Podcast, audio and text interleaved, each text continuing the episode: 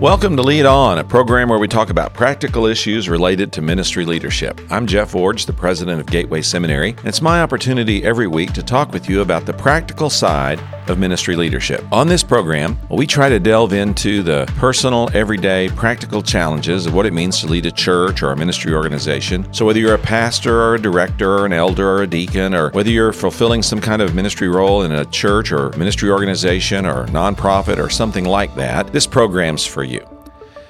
Now, today I want to talk about an interesting topic that uh, you might not be surprised I would address since my day job is being a seminary president. But I want to talk about the importance of training for ministry leaders.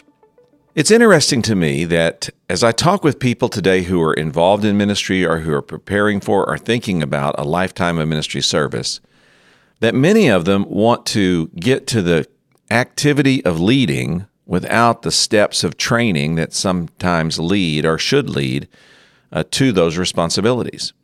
You know, it's interesting that in our world today, only in ministry leadership do people think that they can take significant responsibility without first having some serious training. Think about, for example, the people in your life that you depend on for your medical care. They have years of training, certifications that are required, continuing education uh, that's essential. All of these things are a part of you being sure that you're getting quality medical care. Think about your attorney. Your attorney went to college and then on to law school and then likely served some kind of an internship or a beginning training type practice before they went out on their own or became a leader in a law firm. Think about your people that handle your finances. You have to have credentials to be a CPA or a certified financial planner. You wouldn't go to someone who uh, read some articles on the internet and trust them with your retirement funds. No, you want someone who's been to school, who's trained, who's, who knows what they're doing, and who understands the industry in which they're working. Well, that's enough illustrations. I could go on and on. All of us depend on trained, skilled, credentialed professionals to give us significant guidance in medicine, law, and our finances. So, why then do we not expect the same of ministry leaders? And if you're a ministry leader today, why is it that you think that you can do an adequate job without that kind of formal training as a foundation and as a bulwark, really, for you in a lifetime of leadership and service? Now, I speak on a lot of college campuses, and a frequent question I get asked by college students is why should I go for seminary or Bible college or some kind of training program? Why should I do that when the needs are so great, the opportunities are real, and I just need to plunge into ministry as quickly as possible? They ask me those questions and they typically give me some objections to why they think formal training is required. And it's not just college students who say these things to me. These are kind of common themes I hear from people who are really questioning whether or not they should devote some time to formal training. The first one is formal training just takes too long. Who wants to sit in class for two or three or four years learning things that are just going to take me months and months and months to master? I want to get on to it. I want to start preaching. I want to start counseling. I want to start leading. Well, of course you do. But remember those illustrations I gave at the beginning of the program? None of us would validate short circuiting the training for attorneys or physicians or finance leaders. None of us would be pleased if they said, you know, I didn't really need to get the training. It just was going to take too long. But I did read an article on the internet, or I looked at a book, or I went to a seminar once, and man, I'm ready to manage your retirement, or man, I'm ready to handle your legal issues about these property questions you're asking, or man, I'm willing to do surgery on you because I watched a video on it once. None of us would accept that excuse of, well, it just took too long to get training. No, that's not a good excuse at all. And sometimes people say, yeah, but formal training just seems so out of date. I mean, if you do formal ministry training, you know what they're going to require you to do? They're going to require you to study like Greek and Hebrew, and they're going to require you to study theology and Old Testament and New Testament, and they're going to make you read books about these things and go in depth in trying to understand these issues in ways that are really challenging and, frankly, are oftentimes just seemingly out of date, talking about things in the past and things that have been done before. And Yeah, I get that. But ministry training is not out of date just because it depends on the tried and true understanding we have of what people really need to know to be effective in ministry leadership. You know, people who do formal ministry training have only been doing it for about 400 years in the evangelical church. Don't you think somewhere along the way that 400 years of training have sort of winnowed out what needs to be taught and what leaders need to really sustain themselves over a lifetime of service? So training really isn't out of date, it's more timeless in that regard.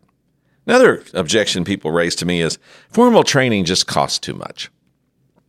I mean, you expect me to pay tuition to a school or pay a registration for a, uh, a year or two of training in a program.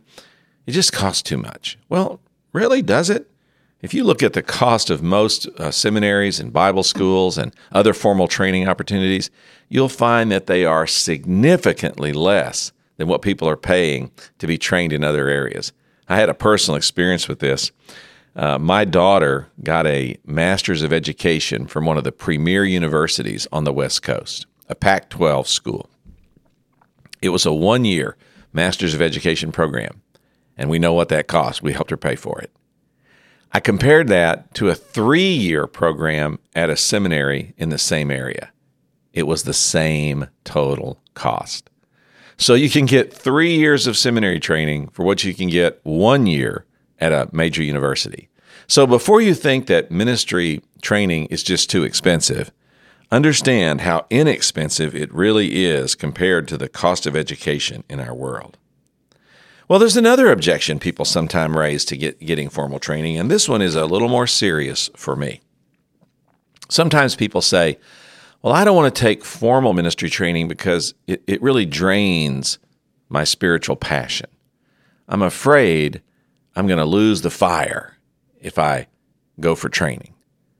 Well, does that sometimes happen? Well, of course it does. But there are lots of life demands that drain spiritual passion, and education and training can be one of them. But if you choose your school wisely, you choose your training program wisely, you'll find that the exact opposite happens that your studies actually fuel your spiritual passion, that they actually accelerate your commitment to fulfilling the Great Commission, to making disciples in the name of Jesus, and to getting His work done. So be wise in choosing the kind of training that you receive and the people that you receive it from. Because while any kind of formal approach to anything can deaden our passion for it, it doesn't have to. So here are these common objections that I hear. Formal training just takes too long, it's out of date, it costs too much, and it drains spiritual passion. And none of those objections really have merit. But now I want to turn it more toward the positive. You're out there today listening to this program and uh, you're thinking about starting out in pastoral ministry, or you're a youth pastor in a church and you'd like to make a career of leading in pastoral uh, ways. Uh, you're a director of a ministry program and uh, you've just gotten a taste of what it's like to work in an organization and you'd like to devote your life to that kind of work, whether it's a school or a nonprofit of some kind, like a feeding center or a homeless shelter or some kind of uh, a crisis pregnancy work, you, have gotten a taste. You, you, you feel that God wants you to do this with your life. And, and now you're wondering should I get the training that is required that will be helpful, that would lay out for me a foundation of life uh, of and a lifetime of service? Well, let me give you some reasons why I think formal training will really help you. The first one is this formal training lays a foundation for a lifetime of service.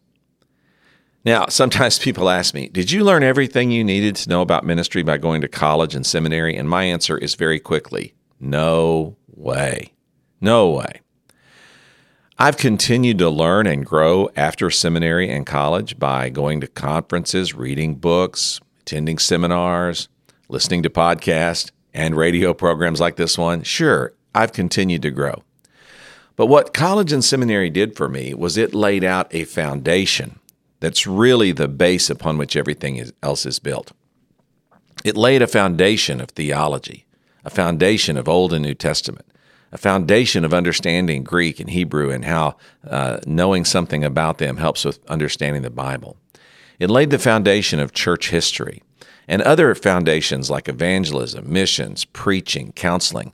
All of these courses were a part of my foundational training for ministry. Now, again, I did not learn everything I needed to know about ministry in those contexts, but I did lay a significant foundation.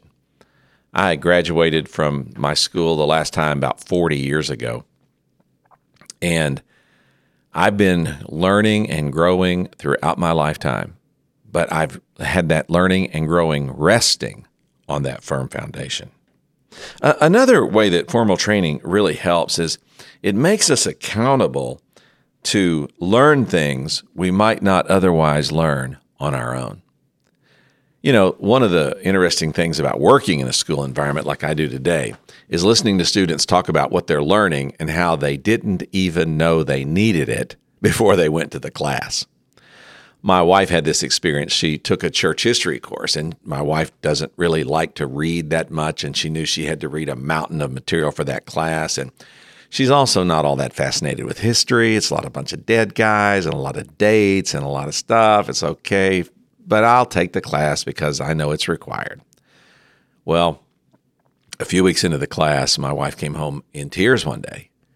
And I asked, What happened in class? And she started telling me the story of what had happened as the professor lectured about some early martyrs and what they stood for and why it mattered, and how those same arguments are still being conducted today, these hundreds of years later, and how the doctrines that they died for and that they established in the church have maintained uh, their orthodoxy all, down through the centuries, and how we're indebted to those who went long before us. And my wife, with tears, told me this story and said, I never knew about any of that, and I never even knew that I needed to know until I went to class today. Wow. Going for formal training will stretch your thinking and hold you accountable to learn things you didn't even know you needed. I remember that I started out thinking I knew a lot about missions and evangelism, and then I went to my first classes in those subjects. I went into my first missions class and I started hearing concepts explained and uh, and strategies outlined and philosophies uh, uh, laid out, and I, I I was fascinated by all of this, and I realized that people had been thinking profoundly about the mission of God in ways that I had never even thought about considering. The same thing in the area of evangelism. I thought I knew a little bit about sharing the gospel. And then I went to class and had the panorama of opportunities and options open for me by listening to a professor who lectured from a global perspective, not from my little parochial perspective of my little town where I'd come from. Those early classes in missions and evangelism stretched my thinking in ways that I never could have anticipated up until that moment. In fact, they stretched me so much that I wound up doing a doctorate in missions and evangelism. I wanted to know everything possible about those fields because they were so fascinating to me, and I realized there was so much more out there than I ever imagined.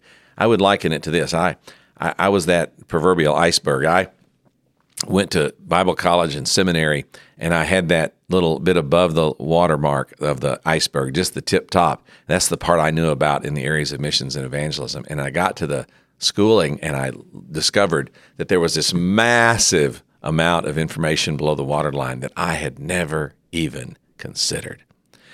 You know, I've watched this happen over and over and over with students over the years. How they come into training with a little bit of knowledge and a little bit of information, and then they see the panorama of what they can learn and the depth of what they need to know and the breadth of study that's gone on before they came along. And they are at first a bit overwhelmed by it and then excited and motivated to get into it.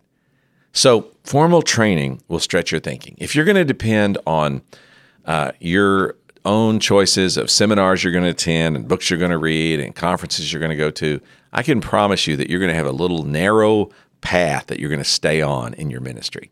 You're just going to know a little bit about uh, about what you do, and you're going to be really comfortable with that because that's the path you've chosen and that's the niche that you're going to stay in. But if you go for formal training, You're going to be stretched because you're going to be accountable to others to challenge you, to help you to see that there's a much bigger world out there in what you're trying to learn and what you're trying to accomplish. Hey, that leads me to another good aspect of formal training, and that is it enlarges your worldview, especially if you go to a school that has a multicultural student body and a multicultural faculty. faculty. Now, I'm privileged at Gateway Seminary to have both of those.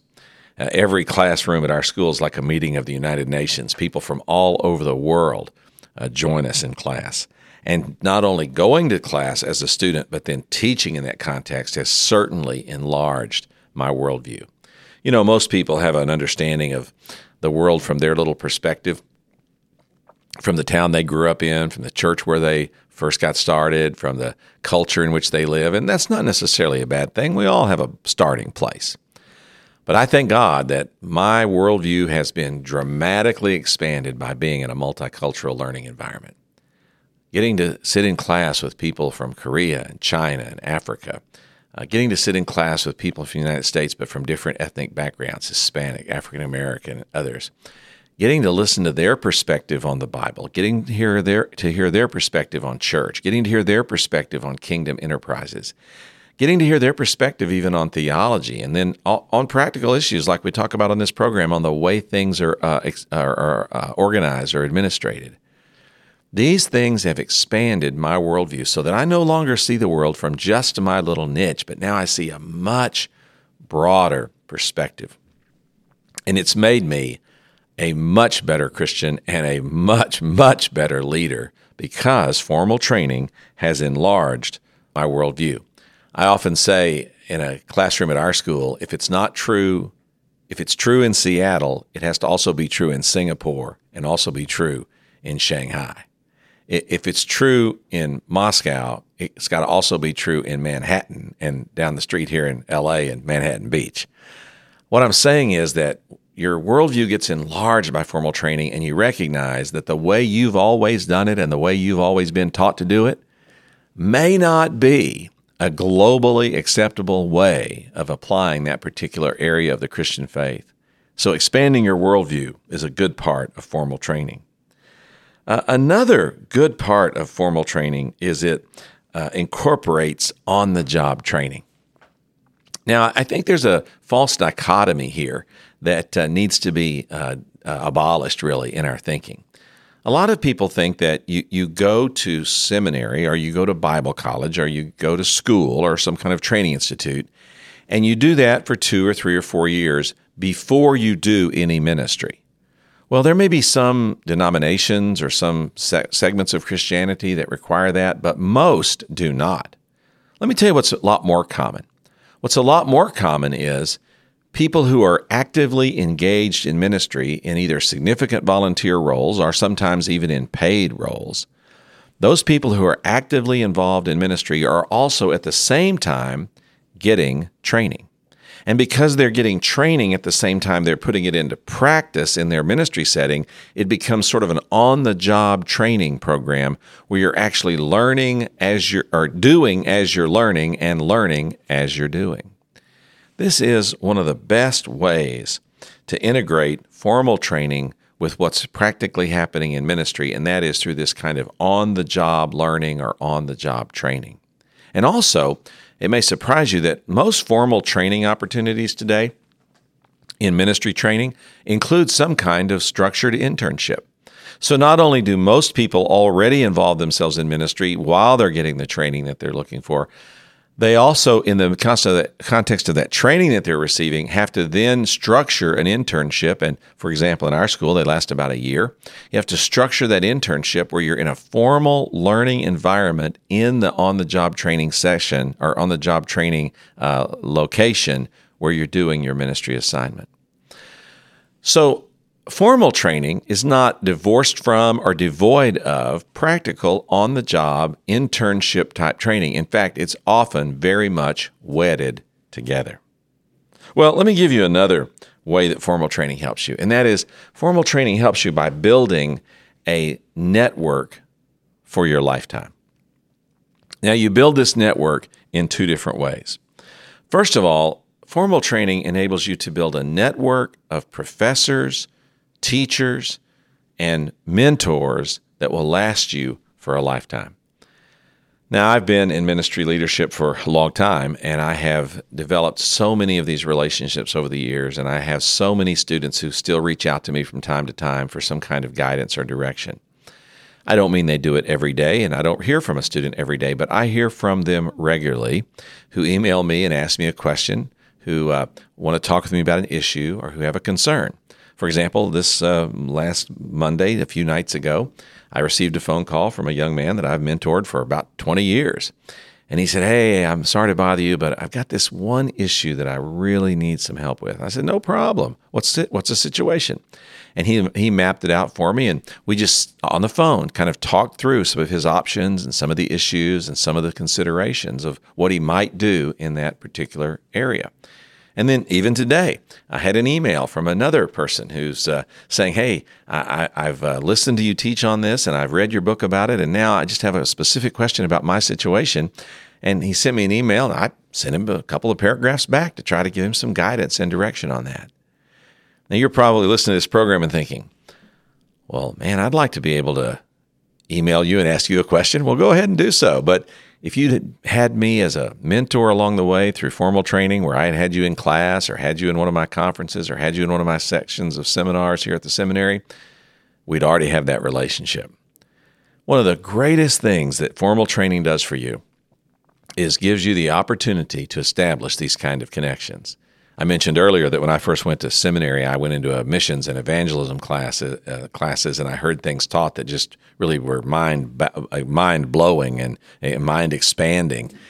And I developed a relationship with one of those professors while I was in school, and that relationship continued for many years after. He ultimately supervised me in my doctoral work. And then many years later, when I became a seminary president, that same professor that I met those many years ago in that first class on evangelism, that same professor came and preached the inaugural message at my beginning uh, of the, my service as a seminary president. That's what I'm talking about this networking that you establish.